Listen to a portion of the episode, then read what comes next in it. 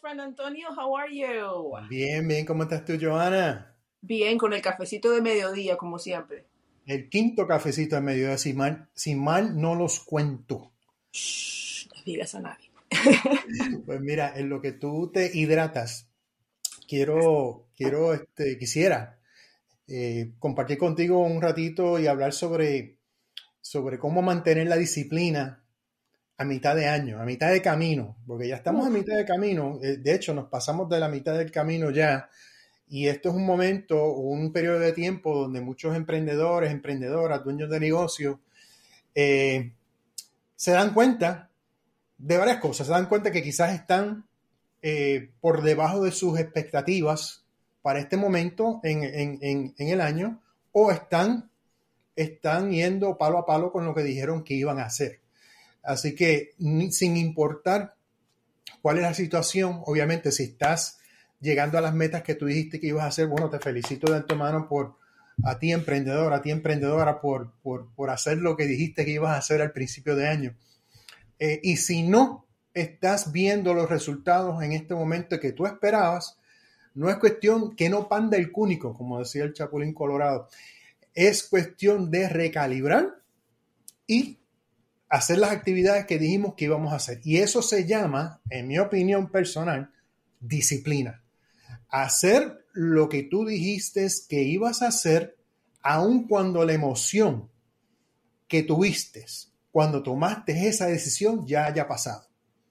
Porque ahora mismo estamos a mitad de camino y nosotros, muchos de nosotros, eh, trazamos unas metas o, o decidimos que íbamos a hacer ciertas cosas en este año lo hicimos a principio de año, esas decisiones las tomamos a principio de año, escribimos nuestras metas, hopefully, esperamos que hayas escrito tus metas, no solamente hablado. Eh, y, eh, ¿cómo te digo? Ya esa emoción ya pasó, ya estamos acá a mitad de camino y estamos en el medio del verano y es bien fácil, bien, bien, bien fácil distraernos. Hay muchas distracciones en el mercado y lo que queremos hablar hoy o conversar hoy entre nosotros y todas las personas que se conecten también es cómo mantener esa disciplina cuando está en, esta, en este periodo de tiempo particularmente, este periodo del año, el, verano, durante el, el, periodo de verano que nos ofrece tantas distracciones. Joana, ¿cómo tú mantienes tu disciplina? Uh, ¿qué disciplina? ¿De qué hablas? Hay que buscar un, un, balance, pero quiero reconectar con algo que acabaste de decir, que resonó muchísimo conmigo porque es como yo, es, es donde yo estaba a principio de esta mitad del año, a principio de, de este mes de julio. Bueno, ya pasado el mes de julio. Eh, como tú dices, sí, la emoción de comenzar y como hemos dicho en otro de nuestras eh, transmisiones en vivo, es sexy comenzar, es muy lindo, pero mantenerse sobre el caballo ahí es cuando la parte se complica. Pero lo que siempre el universo busca la forma de enviarme mis maestros. Una persona me dijo, Johanna, es, has perdido la, la, la dicha, eh, la magia o el encanto de lo que estás haciendo porque ya no te apasiona más o porque no estás obteniendo los resultados deseados. Mm. ¡Boom! Fue así.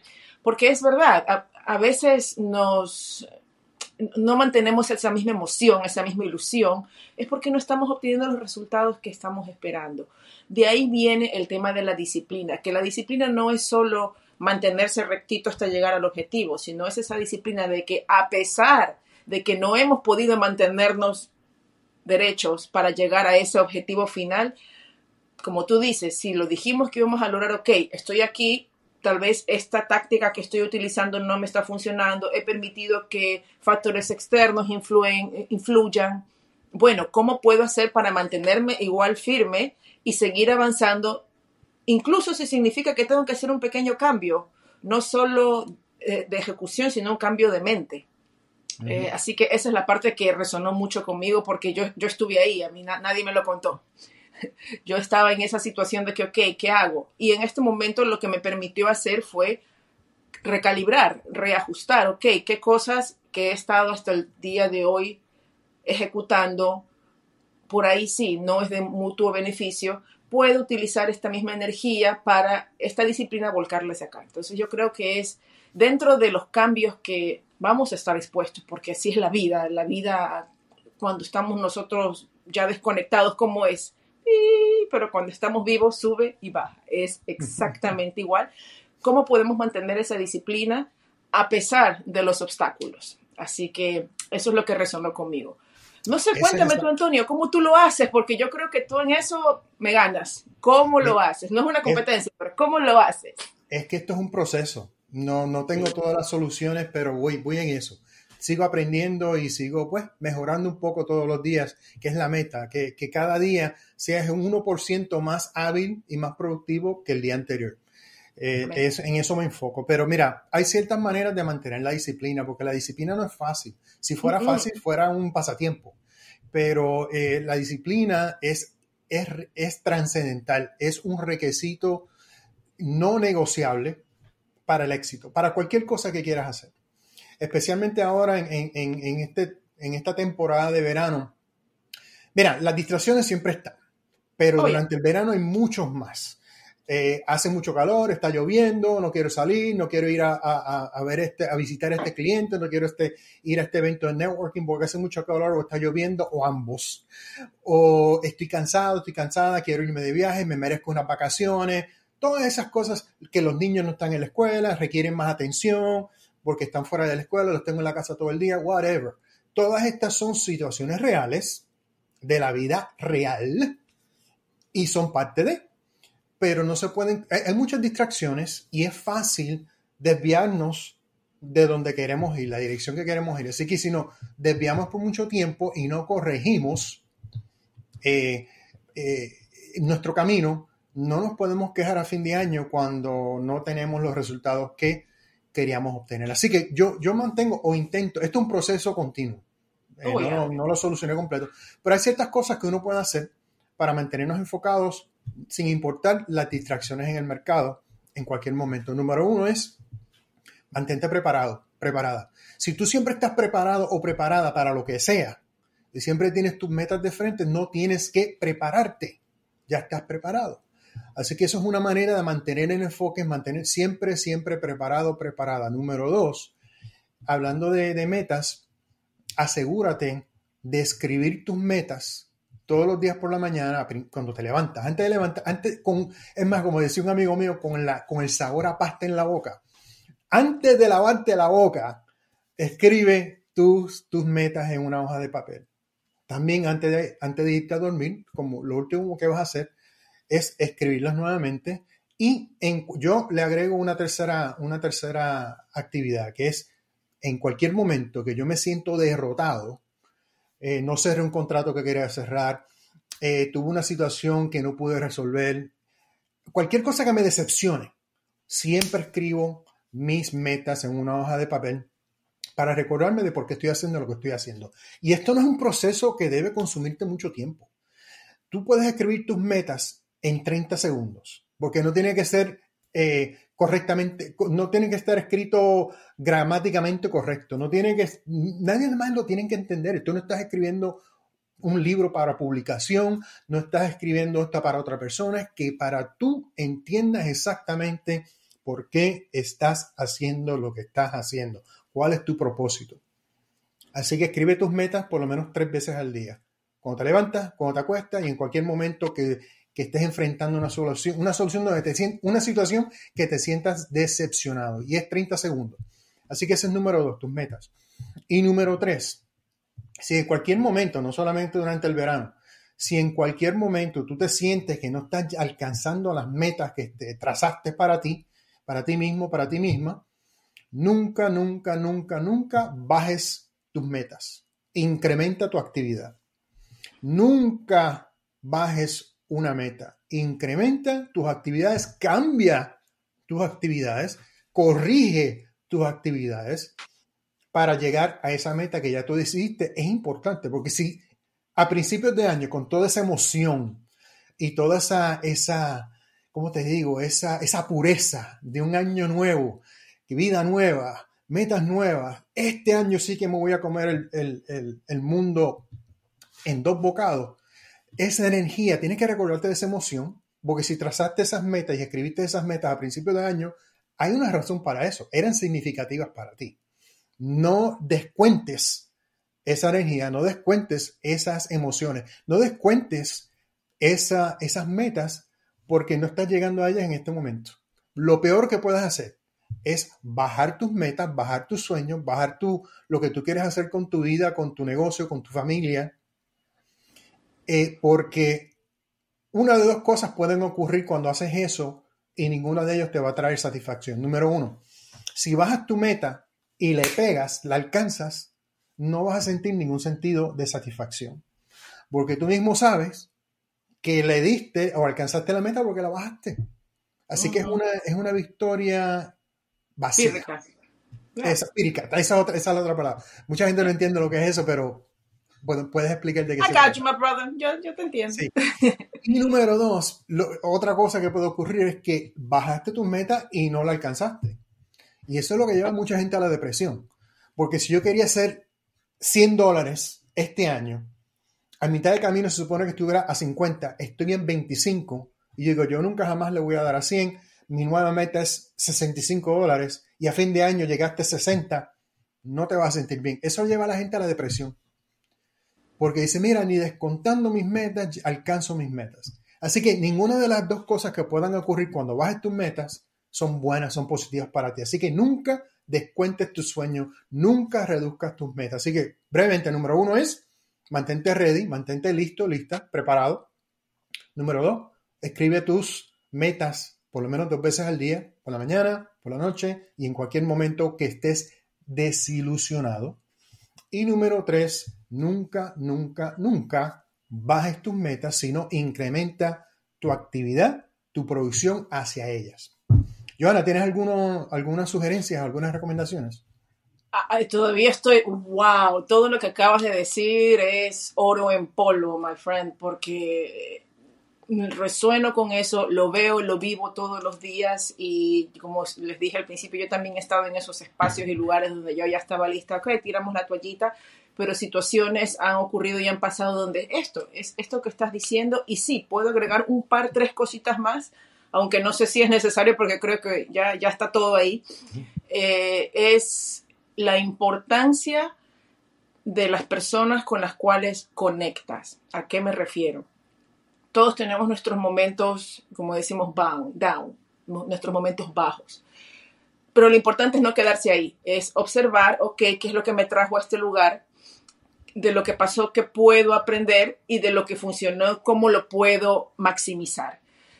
Y con ello también contar y observar a quienes están o por lo menos pensamos que están mejor que nosotros, porque ese también es otro, otros 20 centavos, ¿no? Hay gente que parece que está pasando la bonanza del siglo y cuando les preguntamos cómo va, no hermano, nada que ver, solo porque no quiero que la gente se dé cuenta que estoy para atrás, ¿no?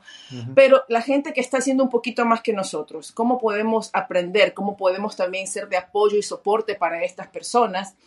Sin obviamente tampoco drenar nuestro objetivo. A lo que me refiero creo es que aprender, aprender, estar siempre con la mente y la mentalidad creo abierta para aprender de quienes están haciendo las cosas de una manera más funcional que nosotros para que también podamos incorporar eso para lograr nuestros objetivos. Yo creo que si habría que hacer uno más, podría ser ese buscar mentores, gente que te inspire, gente que aspire. Mentores, ojo, no estoy diciendo psicólogos donde uno va y bota toda la basura. No, eso no. Para eso no hay tiempo, señores. ¿Quién nos puede ayudar a inspirar y aspirar a, hacer cosas mejores y de gran magnitud? Con, una red, no es necesario que pagues a un mentor, simplemente dentro de la gente que estás conociendo. Ese sería uno.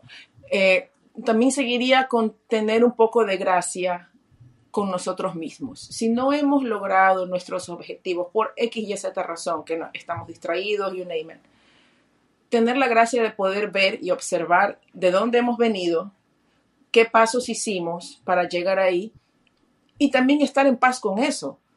Porque por ahí lo que pasó fue de que tuvimos alguna distracción o pensamos que esto iba a funcionar, pero cuando lo intentamos realmente no fue así, ok, y darle ese espacio para poder recalibrar y poder seguir y avanzar basado con esas eh, lecciones que de alguna forma la vida nos ha enseñado. A veces las lecciones vienen envueltas en papel lija, pero no significa que son malas lecciones, simplemente es una forma dura en la cual podemos aprender. Y por último, y yo creo que al menos para mí, es lo que me funciona más eh, poder estar enfocada en mis objetivos, es no pensar en el objetivo a largo plazo. Es pensar en las pequeñas acciones que yo voy a tomar para llegar a ese objetivo. Porque sí, el objetivo final es hermoso, es maravilloso, es donde la meta. Pero lo que me va a ayudar a lograr esa meta son esos pequeños pasos que doy o incluso, si no más importante, los que no doy. Por miedo, por lo que sea. Entonces, analizar y crear un mapa de ruta en donde podamos tener por lo menos un poquito claro esas pequeñas acciones que son muy importantes. No hay nada pequeño que uno diga, no, yo no voy a ese evento de networking porque no va a haber nadie que, me interese. Tú nunca sabes. O por último, si no vas a participar, ¿qué vas a hacer en lugar de eso? ¿Cuáles van a ser tus acciones? Que creo que también circula un poco de vuelta a lo que habíamos dicho. Mantente preparado para que no tengas que estar preparado. Esos son mis, dos centavitos de contribución, mi querido amigo. Excelente, no, excelente. Yo creo el, el, último, bueno, todos fueron buenos, pero el último vale la pena repetir. Si, ¿Qué vas a hacer y qué no vas a hacer? Si por X razón decides no hacer algo, ¿qué vas a hacer para reemplazar esa actividad y mantenerte productivo y productivo. Eh, no mantenerte ocupado. Oh, son dos cosas diferentes. Mantenerte productivo. Así que es importante mantener la disciplina. La disciplina es lo que nos lleva al éxito. Yo vi una, una entrevista recientemente con el, con el gran campeón de boxeo, Mike Tyson. Y él, eh, a mí me gusta muchas veces escucharlo a él porque él dice las cosas como son, bien raspado. Él, él, él, es el tipo de persona que dice, a mí no me hables bonito, a mí háblame claro. Y, él habla claro, y una de las cosas le pidieron que definiera disciplina.